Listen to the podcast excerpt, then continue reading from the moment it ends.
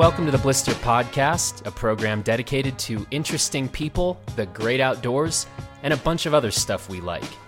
I'm Jonathan Ellsworth, the founder and editor of Blister, and you can check us out online at blisterreview.com.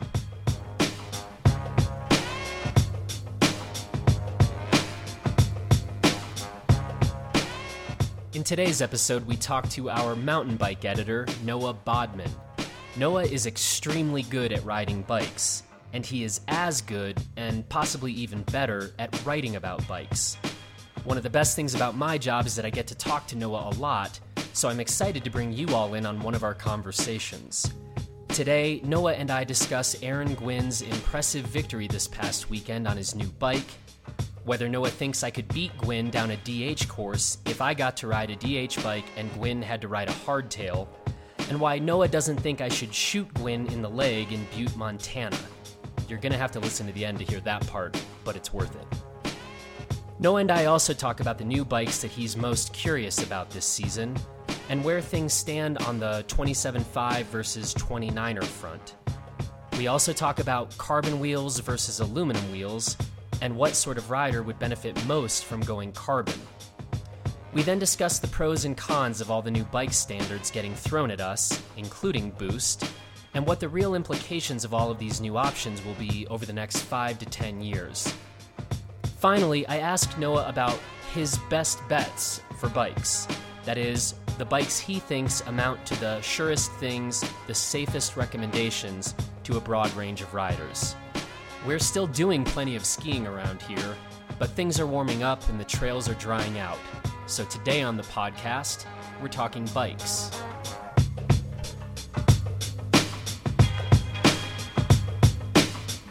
This episode of the Blister Podcast is presented by New Belgium Brewing Company.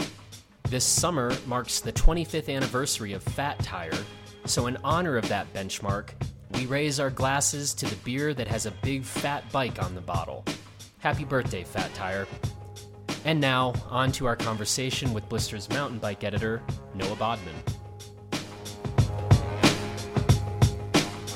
So, we're going to start with the question that I always ask of all of our esteemed uh, podcast guests. Noah, where in the world are you? I am right now in Kalispell, Montana. Oh, I thought you were in Whitefish. Well, I live in Whitefish. I work in Kalispell. They're only like 12 miles apart. Okay. Okay. Does that did they ever talk about maybe calling it like White Spell or? Kalispell is the bigger town, so um, I think Whitefish would probably have to change their name. But no, they don't talk about that. Um, Whitefish is kind of resorty, and Kalispell is more like Montana. So they they don't really talk to each other. Ah, okay. so if you're shooting guns or shooting uh, bike body armor, you're doing that in Kalispell, definitely not Whitefish. You might get arrested in Whitefish. Well, when we were shooting bike body armor, we went actually went over to Columbia Falls for that, which is uh, even more Montana, Kalispell, I would say. even um, more Montana. Yeah, they embrace uh, shooting almost anything there. Yeah. Uh, what's yeah. the what's the most Montana? Montana. The most Montana? Yeah. Oh, that's a tough one. Um, Butte is pretty Montana. that that's a fun town. Butte. so nobody in Butte, you can't. There's no. You can't get more Montana than Butte. I, am some would certainly argue that you could, but uh, if I'm going to have to pick one from up here in Northwest Montana, I'd say you know Butte's a it's, it's a good bet for it's it's a decent sized town too by Montana. Yeah. So, um, yeah, you know they're uh, yeah Butte, Butte is Montana. Okay, so if I'm looking for a place to go to just shoot anything at all, I should go to Butte. Well, it being a bigger town, they'd probably prefer you went outside of the city limits. Oh. Um, but you know, if you went to Butte on St. Patty's Day, then you could probably get away with shooting stuff inside city limits. Uh, they do it right there. Um, St. Patty's Day? That doesn't sound yeah. very Montana. I know, but you know, Butte's uh, it's eclectic. Okay. But sounds yeah, pretty they- cosmopolitan. Sounds more cosmopolitan than than you know more Montana than. Uh, no, I would not call Butte cosmopolitan. That's not Hmm. that's not the word I would use. Okay. Um, you know, cosmopolitan. You know, the closest thing we get to cosmopolitan might be like Bozeman, Bozeman. Okay. maybe Missoula. They they kind of compete for the most cosmopolitan in Montana. Okay. All right. Uh, so I won't bring my guns. I won't bring the guns I don't own to Bozeman. Oh, you can still bring them. I mean, Okay. this is Montana. I just can't shoot everywhere. everywhere embraces the guns. Um, yeah, you just maybe want to be a, you know, you might get a sideways glance here and there in Bozeman if you were walking around with it, just you know, slung over your shoulder. Mhm. Um, other places in Montana that probably is uh, a little more commonplace. Okay. All right. That's good to know. Thanks for sorting me out on Montana. I got to come visit soon. It's been a while. Um, so, uh, in case people don't know, well, they know because I'll probably say something about this in the introduction, but you are our esteemed uh, mountain bike editor. And so we're going to talk to you about bike stuff today um, because it turns out that some people are riding bikes these days, including you, right? Uh, yeah, I am. I am in bike mode. But I wanted to talk to you first about a guy named Aaron Gwin. Uh, won a race this past weekend uh, in France, um, and it was his first World Cup race on a on a new bike from a new company uh, on the Y uh, from YT. Um, a lot got made about this. Um, obviously, there was a pretty high profile uh, switch in sponsorship from uh, specialized to YT, and there was been a lot of speculation about how this was going to work out uh, for Gwin. And I think it's fair to say that dude took some flack about it, right? Like there was some internet, you know, angry folks saying that like proves this guy doesn't really care about what he's riding and he's just going to the highest bidder. Um, and I think given that, it seems like um, the results, uh, you know, win on the first time out in a World Cup race. Um, maybe that quiets some of the angry people. I don't know. What was your what was your take on this? Well, I mean, yeah. A- anytime somebody's switching to a new bike, there's always kind of a question of whether they're going to go fast on it. There's the same question and the same turmoil the last time Gwin switched teams when he went from Trek to Specialized, Mhm. and then uh, the Specialized curse kicked in, and he had like his worst season ever. Uh, in I think it was what 2013 on the uh, the previous version of the demo. Uh, but then he got a new version of the demo that's actually, by the numbers, pretty similar to the YT he's on now. And so, um, you know, I don't know if that plays a part in him uh, doing pretty well on the YT, but it's not dramatically different from from the uh, the current version of the specialized demo that he was on last year. So, yeah, I don't know. I mean, there's there's all kinds of speculation about about uh, how much he's getting paid and whether he's just going to the highest bidder and all that. Uh, you know, he's YT's a way smaller company than Specialized, so if they're paying him significantly more than Specialized, then uh, good on them, I guess. I mean, YT has, I think, like three or maybe four different bikes in their line. Like they literally make four different bikes. Specialized makes, I don't even know how many, like 50 different bikes. Yeah. Um, Yeah. So the fact that YT, it's the, you know, it's this direct cons- to consumer company. They don't they don't have any dealers. They don't have a, a network of bike shops. So you're you know, you buy a bike from them online and they ship it to you. Eventually, there's, there's big wait times right now. But the fact that a company like that is even able to sign Gwin, I think says something. You know, I kind of feel like the more interesting thing there isn't that this company has Gwin or that he went fast on the bike or, you know, Gwin's fast on anything you put him on. He's just fast. Mm-hmm.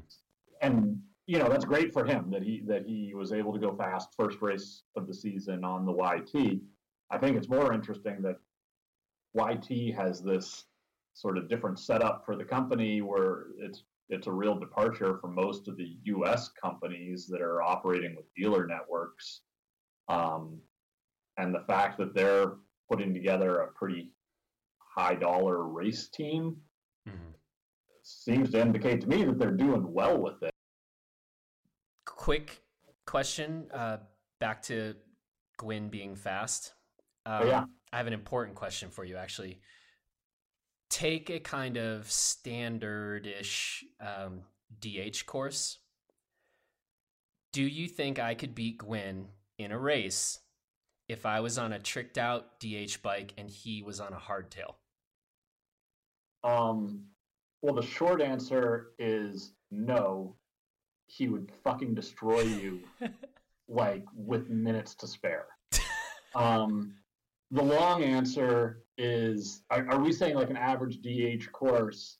Like you know, you can go to your local DH race and race there, or are you saying like an average DH course on the World Cup? Mm, that's a good question. Because if it's an Whichever- average DH course on the World Cup, I would say not only will he destroy you, but you might die before you get to the bottom. Hmm. Because I those like- courses are a lot steeper and a lot gnarlier than they look on video. I like Um, the I like the version of the question where I neither die nor does he beat me by as many minutes. So Um, so I think I think what we're going to need to do here then is make it a pretty mellow course and make it really really short. He's still going to beat you, but you I know won't, but I probably won't die. it won't be minutes if it's only like a 30 second course. That's true. Um, It might be a minute. okay, what if what if he's on I'm still on my tricked out full suspension DH bike. What if he's on a fully rigid bike? Uh, same answer. Do my odds go up? My odds have to go up, don't they? Gwin might get a little slower. I mean, the only way your odds go up is if Gwin breaks the bike before he makes it to the finish. That's But I also I think he's a pretty fit guy, so I bet he could run Yeah, carrying the broken bike and Yeah. still be fairly competitive. yeah. And it's not like he's ever performed well on broken bikes. No, no, no. He has no history of making Yeah. it down the course with malfunctioning equipment. Okay. What if he were on a big wheel? Like, Like a a, like a one of the three wheel things. yeah. Those break a lot. So it'd I mostly know this from personal experience. so it'd mostly be he would break the thing probably in the first turn, and then it would just be him in a foot race versus me riding a bicycle down a DH course. I think I could take him in those circumstances. I still think it depends on the course. Wow. This is now taking into account. I've never actually ridden the bike with you. yeah, yeah. So- Um, but but Gwin's pretty fast. like running. You think he's like a good track athlete too? Like, a- I, would assume he does some cross training or something, right? Oh man, this is not where I I do not like how I'm coming out in this conversation. But anyway, all right. Well, gauntlet. It- I'm it's throwing down the gauntlet. That bad. It's just that he's that good. Okay, I still think I could beat him if he has to ride a, a big wheel. So Uh, I'm throwing down the gauntlet. Gwin, if you're listening, any fucking time, buddy. I I'm sure he is trembling. Is. All right, next question. Um, I want to get the sense from you of some of the models um, that you are particularly interested in, um, you know, and why. What should what do you think people should be uh, most curious about for this for this coming bike season? I really think the the interesting bikes that are coming out now are the uh, like super aggressive two niners. Um, you know, we just put out a quick little press release on the SB 5.5C from Yeti. Mm-hmm. Uh, Evil's got the Reckoning coming out, uh, and and then on the shorter travel end, you know, I'd mentioned the Evil Following that's that was new last year, and and uh, Kona's got the Process 111, and Transition's got the Smuggler, and there's a whole bunch of other ones that aren't springing to mind right at the moment, but but these kind of slacked out aggressive two niners and and I don't know, aggressive is a stupid term to use, but yep. it's convenient. Um, and you know, for such a long time, two niners sucked so bad, and I mean the wheels roll over stuff really well, but the bikes just weren't fun at all. And and that's finally really changing. And not only is it changing, but there's there's options hitting the market. You know, I did the uh, the Canfield Yelli Screamy review. Geez, probably four or five years ago now, and that was like one of the first two niners that I ever rode where I was like, this thing is actually fun, and it's still fun. Like I still ride that exact same bike. Mm-hmm. Um, and that was a hardtail. Like it's a little easier to, to make everything work right on the hardtail. But now that's that's evolved. There are a bunch of other two niner hardtails that are also awesome, and and now there's these full suspension two niners that are that are really good. Um, and and now you've got bikes like like that SB 5.5 and the Evil's Reckoning, where they're they're starting to push the limits of how slack they can get away with on a two niner, and uh, and I'm interested to see how that shakes out. Um, you know, some of that is they they needed the suspension companies to play along with them to get fork offsets that worked well with those slacker two niners, and then you know, there's always the issue of getting rims and tires that are worth running on a bike that you're going to be smashing into stuff with. Um, because, you know, for a long time, it was a lot more XC oriented stuff on the two niners, but now you can get pretty much any worthwhile tire, tire in a 29 inch uh, wheel and, and you can get good rims that'll actually hold up and, and you know carbon wheels to actually make the you can get a, a beefy rim that doesn't weigh a ton so anyways um, it, it, I guess it's not really one specific bike. Yeah. But it's it's a bunch of these bikes, and it's kind of you know the specialized enduro 29 has been around for a little while, and it it was one of the early ones and that sort of longer travel aggressive niner. Uh, and a lot of people really liked it.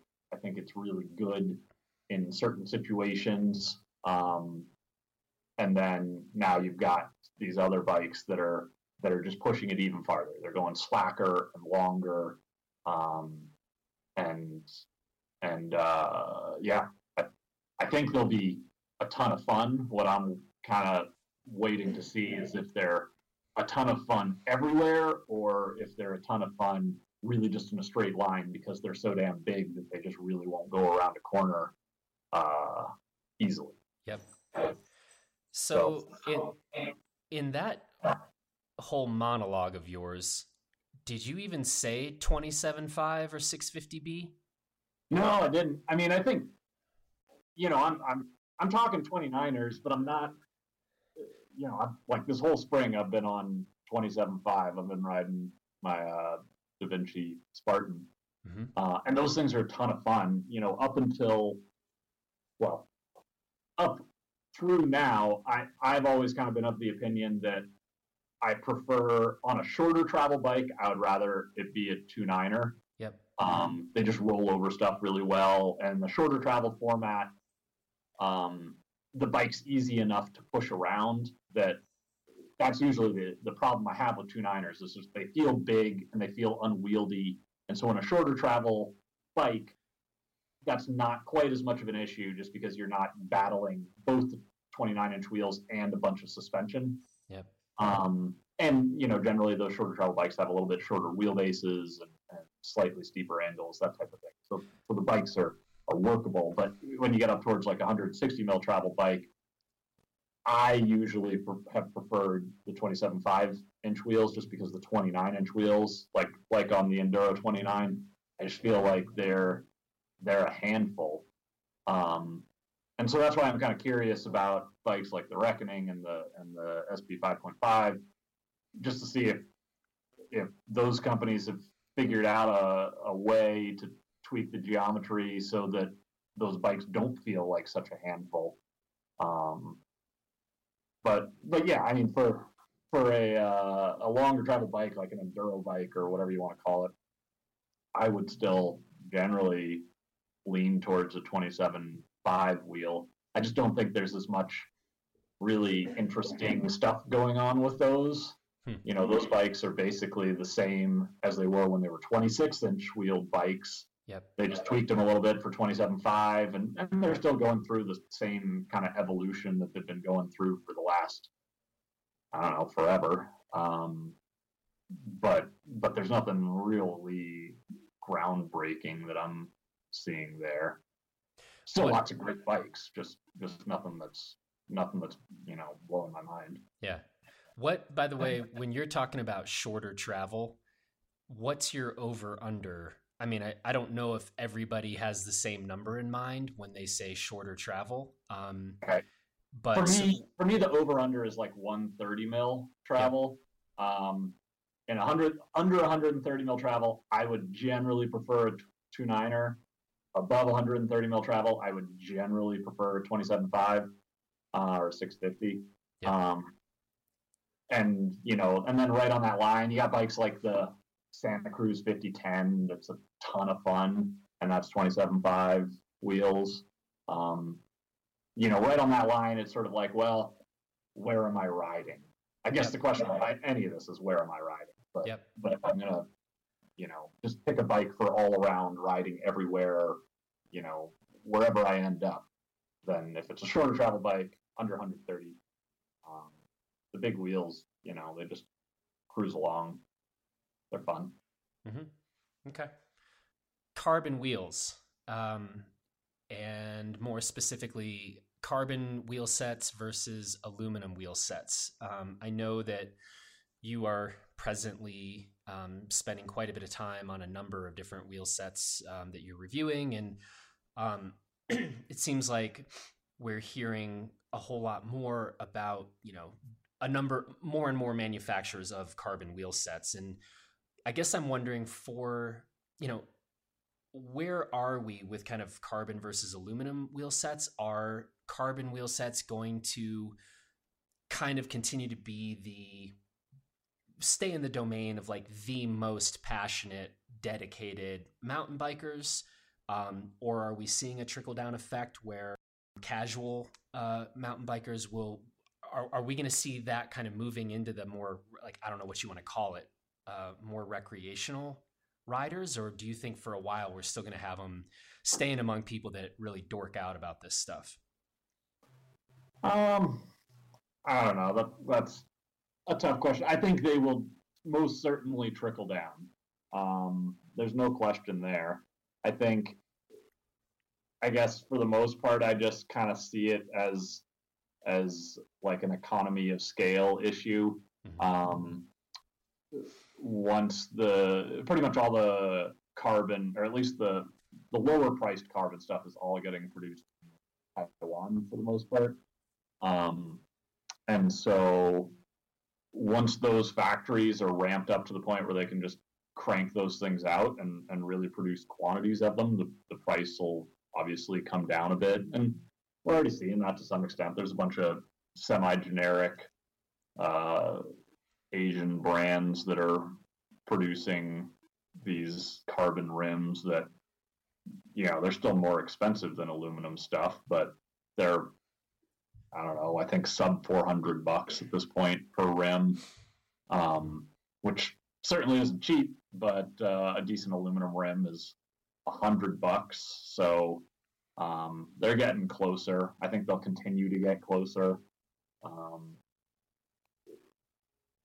so yeah, I think we'll start seeing carbon rims on on uh, mid-price bikes. Right now, you only see them on the top of the line stuff. Mm-hmm. Uh, I think they will trickle down into sort of the middle of the range for a bunch of bikes. I still think it's a few years out though. Mm-hmm. Um, and you know, long term, it wouldn't surprise me at all if if uh, even even less expensive stuff was sporting carbon rims. Yeah. Um, but so it'll get there. I think it's like anything; it just takes time to trickle down, and it's it's sort of still new technology, so they're still working out the kinks. I mean, mm-hmm. especially for some of those lower priced ones. Um, it's uh, seems a little bit hit or miss on durability. Yep. And, Yeah. and rims do take a beating. Yeah. And I know in your, you know, you kind of opened your last um your last review uh of an ENVE wheel set by saying like crap, I now want these wheels on all of my bikes. And Yeah, it sucks. but uh talk to me a little bit about I mean you're you're somebody who I think um it's safe to say while I enjoy making fun of you primarily um I think it's safe to say that you um are a capable rider who's pretty good at kind of maxing out what a particular bike can do. Um I'm somebody who when I'm riding it's like bikes are so freaking good these days. Um and mostly when I'm riding bikes I'm thinking like you know don't break a collarbone because I probably have to go ski somewhere fairly soon. Um, you know, so if somebody isn't pinning it on a bike, I mean, I guess there's there's this the the story about saving weight, right? But in terms of ride characteristics, if I if I feel or somebody out there feels like I'm not I'm not maxing out, I'm not getting super gnarly when I'm out, you know, on a bike does that you know at what point do you kind of say like dude there's really no reason for you to be thinking about carbon wheels um, because you're not going to get the benefit or notice the ride the difference in ride quality or is it Uh, st- it's is just the it's the weight. okay really. it is just the weight reduction I, I mean, there is a difference in ride quality. I mean, they, they feel different. You know, personally, it, it is not such a difference that I would say, yeah, you if if it's going to be the same weight, I'm never going to tell anybody to get on a carbon rim for the difference in ride quality. Mhm. Like it's kind of nice, but it's not it's not uh, life changing. I don't think. Um, but the lightweight is really nice. Mhm. you know, I, I think, yeah, I'm spending some time on these ENVE M70 HVs right now. And I was thinking about this on my ride last night. I mean, I think those things ride about the same as a wheel set that's probably like 300 grams heavier, uh, just in terms of stiffness. Yep. Because that's always been the problem with aluminum rims. It's like, well, you can you can make a super light aluminum rim. It's not that hard, but they don't hold up at all, and they're super flexy, Yeah. and so they ride like crap. And so the ENVEs, I mean, they're stiff, Mhm. and so you know, I'd say they're equivalently stiff to an aluminum rim. That's like, yeah, 300 grams heavier for the whole wheel set, so like 150 grams heavier per rim Mhm. and that's a lot. 150 grams per rim is very noticeable. Mhm. Um, they just, you know, they they're easier to snap into a corner.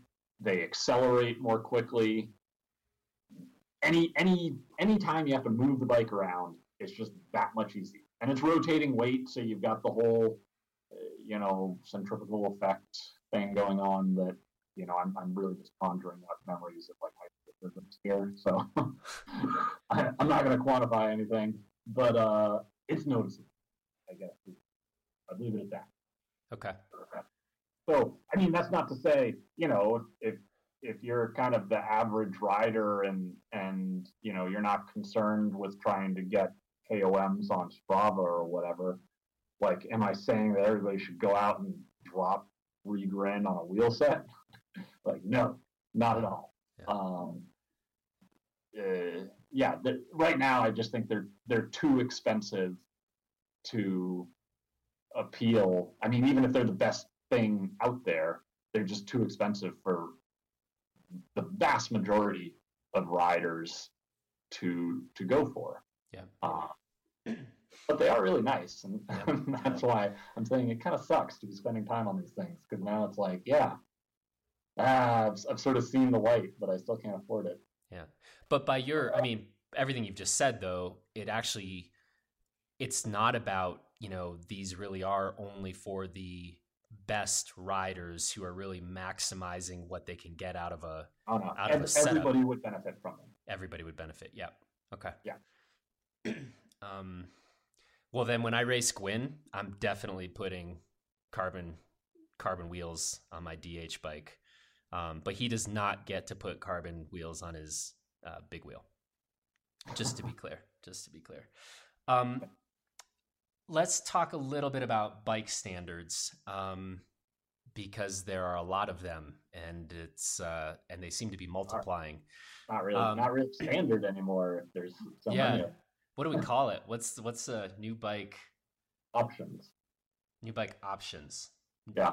Plentiful bike options. Um, you SRAM or everything else. okay. Yeah. SRAM's kind of been pushing a lot of these uh, these new standards or options or whatever. Okay.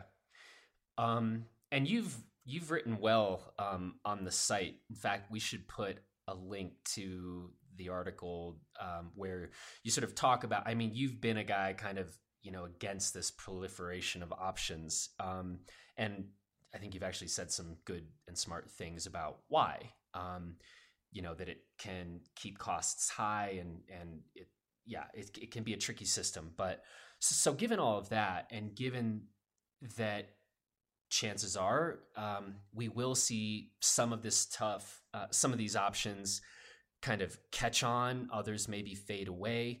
If we're trying to project out um, i don't know either five years from now or then 10 years from now what of the current mess of stuff whether it's boost or plus or you know on and on and on what what do you think has the best chance of really um, gaining ground and gaining market share? And what do you think has the greatest chance of maybe fading away i mean most of the new stuff that's coming out now i think will probably stick around because it's being pushed by SRAM and they're a big company and and everybody else is going to follow them kind of whether they want to or not.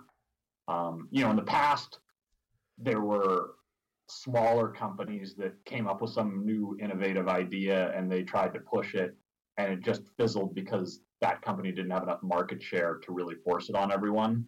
Um, you like a example would be 1.5 inch head tubes that um, Manitou and some of the other companies were trying to push, and it just it wasn't a terrible idea, but it just never really caught on because some of the other companies never really adopted it, and so it just sort of fizzled.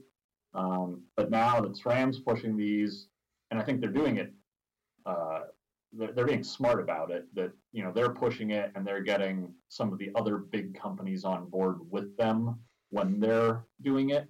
Um, so I'd be surprised if some of the stuff like Boost and uh, like the new metric shock standards that they released not too long ago, and and some of that type of thing. I, I'd be surprised if those fizzled. Um, and the problem isn't that the ideas are bad. I mean, there, there's I think arguably, of course, but there's solid engineering behind all of these new things that they're doing, and they make sense, at least to some extent. The problem is that they're all coming on so fast. We're transitioning between all of these different new standards that it, it makes everything that we're riding now obsolete so damn quickly. Uh, you know, the it, they're not giving the market time to kind of adjust to all these new standards over time. You know, it's like when, uh, you know, like when trail bikes transitioned from 135 millimeter rear ends to 142 millimeter rear ends, like it was gradual. You could, you know, the hub makers could make adapters to make things compatible with either one. And it was sort of, you know, they kind of eased it in there a little bit. But now all this new stuff, it's like, well, they're not building in any backwards compatibility. And they're throwing a lot of us at it, a lot of this at us pretty quickly. Um, and so, yeah, it's like, you know, I've, I've got bikes that are literally less than a year old that are already obsolete because they don't have boost and and it's tough you know like i've got like you just said, I've got some wheel sets that I'm reviewing, and they're all uh, none of them are boost. And so it's actually, you know, I'm just looking at my spring here and it's like, well, I, I need to spend more time on these wheels to get a good review put together. But the the bikes that I have coming to review are boost. Mm-hmm. It's like, well, this is just a hassle. yeah. Um, and and the same thing is gonna happen in the upcoming years with with the rear shocks. Now, you know, SRAM's changed all their rear shock sizes. And so it makes sense what they're doing. I mean, I, I get the the engineering rationale behind it, but you know, now not only is the bike not going to be not going to fit the right hubs and the axles are going to be different, but now the rear shock's going to be different, and and so yeah, it's tough um, because I do think all of these uh, changes make for better bikes. Mm-hmm. But I think the improvement is small and the cost is uh, well, the cost is is a, a, high level of annoyance, really. Mm-hmm. Hmm. Okay. Um, I don't know what we do with all that then. Yeah, that was a lot.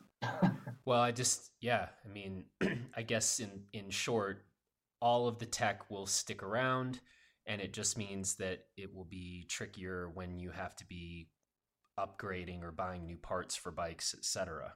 And we don't have... Well, and I think I mean, I mean, I guess the question in my mind is less whether these new standards will stick around. I think most likely they will. The question is how much of the old standards will also stick around. Yep. Um, so, like, you know, on the metric shock sizes thing, RockShox is on board with it, as is Cane Creek and X Fusion and some of the other uh, common shop manufacturers. But notably, Fox suspension is not on board with it. So, the question is is this going to be one of those things where Fox comes around on it in a year or two because all the frame manufacturers are building their, their frames around these new shock sizes? Uh, in which case, you know, I think the old sizes will kind of fade away and die. Or is this going to be a thing where Fox says, no, we are also a large suspension manufacturer and we don't want to retool and, you know, redo everything for these new shock sizes. So we're going to stick with this. And then you've got this, you know, suspension war and the frame manufacturers are going to have to pick which standard they want to go with. Um, and as you know, as a consumer, that sucks because then it's like, oh, you know, I bought a frame from this company, which means that I am stuck using whatever Fox suspension for the life of that frame, mm-hmm. uh, and you can't switch. Um, so you know, as long as Fox keeps making good stuff, then you're fine. But but uh, if Fox goes through a lull, then you know maybe you want to throw a Cane Creek on there or something, but you couldn't because Cane Creek doesn't make the right size anyways. Um, so that, that'll be the interesting thing is, is whether the old standards stick around. Um, and, you know, like right now with Boost, some companies are still making 142 rear ends. A lot of companies have jumped on Boost. Mm-hmm. Um, but yeah, you know, it, it's tough when you've got your, your nice wheel set. You got your nice carbon wheel set that you paid for and it's it's not compatible with your next frame. Mm-hmm. Can you give me like the thirty to sixty second um, description of Boost, just in case um, somebody's like, "What is Boost?" Are there any performance downsides? Um, I mean, you've got a wider rear end. Right. It's it, that's arguably a downside. You know, it's it's wider. Like, you know, it's it's a little more prone to clipping stuff. Your rear derailleur sitting a little bit farther out there. Yep. It's not a lot. So I would say the performance downsides are pretty minimal. Yep. Easier to smack a derailleur is maybe the biggest downside.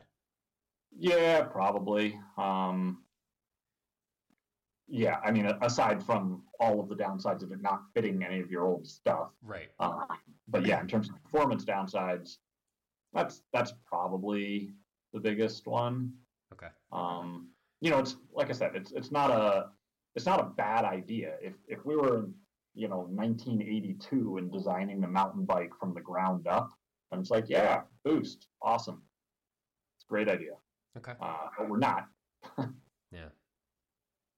Yeah. Unless until until we invent a time machine at Blister. I think I think Tom Collier is working on that right now at at, uh, at Blister Labs. Could have been. Um, yeah. um, man, he's working on time machines, and I'm just shooting knee pads. I, I kind of feel. Tom's I, I smart. Should, uh, I should do something better with my Blister Lab time. Yeah, no, for sure. I mean, um, it comes back to that moderate intelligence thing that you and I have discussed. Uh, yeah, you know, Tom, Tom's a guy, Ivy leaguer, and all that. Yep, exactly. Um, so yeah, while you shoot knee pads, he's uh, he's gonna solve. He's gonna go back in time for the primary reason of um, making boost unproblematic.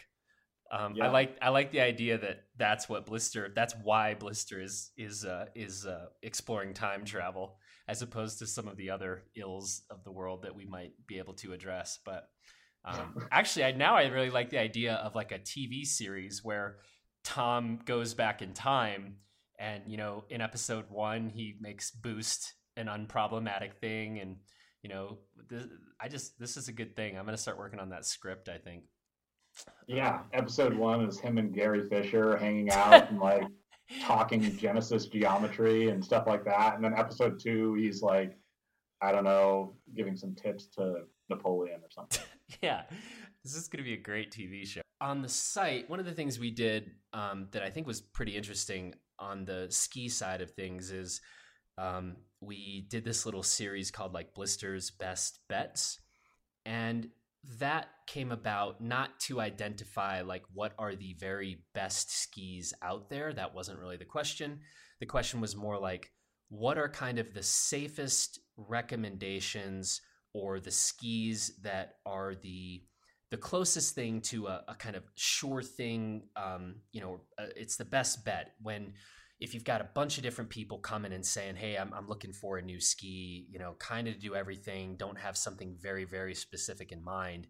And i i wanted to ask that same question on the bike side because um, in in i don't know in a lot of respects i think that it's equally relevant possibly more relevant. So, in surveying the stuff that's currently out there, if I came to you and just said, "Hey, man, I, I like riding bikes. I, you know, I'm kind of in the market, want to get something new. You know, going to be doing trail riding, but um, you know, not really looking to something to murder it on the downhill, but I definitely don't want something to be a total chore if I, you know, if my friends want to go somewhere to climb for three days. So kind of the do it all, all purpose bike, are there is there something on the? I guess I'll ask you maybe. Uh, well, starting on the trail side, and then maybe we can talk about on the DH side or or other things. Do you do you have strong opinions about like this is just a super good solid bet um, in those kind of general terms? Um, I mean, it, it's tough because bikes are pretty good these days. Mm-hmm. So there's you know there's a lot of really good ones, and it's down like the difference between them are small, noticeable but small. So it, it yep. you know it, it's uh, deciding which of those small differences matters the most to you. It's kind of like well, it's kind of a personal decision, and it depends a lot on where you're riding. But I, I mean, if I was just gonna pick a trail bike and I knew nothing about a person, and it's just like they just need a solid bike, doesn't cost a fortune, that will be fun um, the transition smuggler for a two niner is like I, I have a hard time imagining anybody wouldn't have fun on that thing hmm. unless they're the kind of person that just hates two niners. Mm-hmm. Um, for a 27.5, uh, kind of the same thing for a Santa Cruz 5010. Like those things are just fun bikes. Um, it's it's not the bike I would pick all the time everywhere. But if I'm going to pick one bike and I don't know where I'm going, then then that's a pretty safe bet. Um, and then uh, I don't know for longer travel stuff, it gets a little more complicated. I think Yep. just because you know there's some of the longer travel bikes are really pretty downhill oriented, um, whereas some of them try a little bit harder to retain some worthwhile pedaling characteristics. So there, it kind of depends more on where your priorities are. Um, like I said, I've got a Devinci Spartan that's a ton of fun. Um, uh, you know, the only downside there is that it's not super light. Um, but uh, you know, I don't mind riding it uphill for a while, and and it's it's uh, more fun than a barrel of monkeys on the way down. That sounds pretty fun. It is pretty fun. Monkeys are fun. Okay. Um, and yeah, I think that I mean it actually kind of then makes the case if if if bikes are generally pretty good, then I guess the reason to write really long form reviews is to be able to hone in on that kind of uphill performance versus downhill performance and just get as clear as possible about where a given bike fits in among all the other offerings and a person can then kind of pick about yeah i do care more about you know pedal ability as opposed to you know uh, pillage ability i guess on the downhill um, so teasing out those differences um, yeah, and I feel like such a huge part of it is the suspension setup too. Yep, yep. Like if anybody, you know, if there's two moderately equivalent like 160 mil travel bikes that have more or less similar geometry, but you know maybe a little bit different suspension, uh, you know, linkage. If somebody's like, I love this bike, it is the best thing ever, and I hate that other one, I can't stand it. The first thing that generally pops into my mind is like, well, they just didn't have the suspension set up right because if you get those two bikes dialed in, they're not they're just not gonna be that different. Yeah, they're they're different. I'm not saying that, you know, somebody wouldn't be able to tell the difference between the two. But if somebody is is night and day between them, then you know I really just think that that's an issue of setup because you can make any given bike feel so different yep just by messing around with the suspension. Um, so, yeah, I mean that's that's it as much as anything. very good man well good to talk and um, we'll uh, we'll have to do it again soon when i when i come up with more questions like whether i could beat Gwin in a dh race given I, I think if we keep modifying the terms of the race, we'll Yeah. eventually get to a condition where you're able to not lose and survive the race. Like if we held the race in Butte, then I could shoot him in the leg first, and maybe no one really cares, and then I'll beat him. I don't think that's very sporting, and the Butte people will care. Oh, I don't think they look kindly on you shooting people. oh, I said you could shoot just about anything, but people is probably off the. don't shoot people. I, in don't Butte. want the good people of Butte to hear this podcast and come after me for maligning their their city. See, that's uh, funny. See, that's funny because I do want that actually. Yeah, but you don't live near Butte. right. I don't live near Butte. So this- big. but um, this works out well for me. Um, okay, well, we won't shoot Aaron Gwin in Butte um, at all, but uh, they we'll, do have a they do uh, an urban downhill race in Butte as part of the Evel Knievel days because Evel Knievel was from Butte. ooh, Um, and so yeah, they do this race. It's like because Butte's kind of on a on a hill, so they do a race through town, and uh, you know you you drop out of some buildings and do some jumps over uh, snake pits. Um, no, are you serious? yeah, it's Evel Knievel days. You jump over snakes, and I think I think one year they even had like a tiger or something. They were supposed to um, that you're supposed to jump over, and you jump over some cars and stuff. Wow. Um, so yeah, maybe maybe that should be the venue. We can invite uh, Aaron Gwin to that. Uh, and, No. and well. No, I want to go to that event, but I'm definitely not jumping over snakes. Uh, So- Well, yeah. I mean, I guess we're getting back to we need to Yeah. create a course that really plays to your strong points. I definitely think we need to go to that race though. Um, this needs some race coverage. We'll send you. We'll send you, and then we'll see if the people of Butte shoot you for talking bad about Butte, or if they. I didn't, if they I didn't welcome- talk bad about Butte. I said Butte is like the the one of the most Montana, Montana. towns. That's true. So Whatever actually, that means. no, that that's not be. an insult. that's though. not an insult. They should be proud of that. It's the most Montana town there is. I don't So know I- if it's post Montana. Like Libby might be getting pissed off Oh. Right There, now. I think the people of Butte are going to welcome you with open arms and be like, Noah, we we would love to have you jump over our snake pit. I could be the Evel Knievel Days correspondent. Yeah, yeah. Um, I like where this is headed. I like where this is headed. Um, and I'm, Yeah. I'm now picturing you jumping over tigers wearing the white Evel Knievel suit with like the you know like you know the stars and stripes down the sides. Right. It's a good look. This has been a very productive podcast, so I'm I'm glad we had this conversation. I'm so nervous about this. well, maybe you should be, but on that note, I think we're gonna leave off. And uh, but good to talk, and I I I can't wait to do it again. All right. Um, I don't know if I'm going to say anytime, but uh, good talking to you. All right, take care, Noah. That's it for this edition of the Blister Podcast. Thanks to Noah Bodman for the conversation, to our strikingly handsome audio engineer, Justin Bob, who happens to be having his bachelor party this weekend. Hearts are breaking all across the land, that's for sure. And to New Belgium Brewing Company for sponsoring this episode. Go to newbelgium.com to check out all of their current offerings. Till next week, check us out online at blisterreview.com.